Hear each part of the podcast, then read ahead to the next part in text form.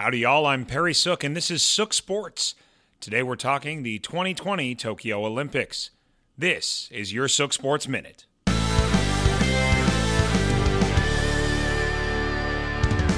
Red, white, and deja blue. On a day the Olympics are officially opening, I can't help but feel that we've been here before. The women's soccer team already fell to Sweden, just like in the Rio quarterfinals. Although an early loss in group play should not affect their medal aspirations, it does feel a bit too familiar. The title of the contest, too, brings us all back to a year I think we'd rather not relive, especially with possible cancellations and athletes already being removed from contest. Heck, even the opening ceremony broadcast is a replay of something I watched 12 hours ago.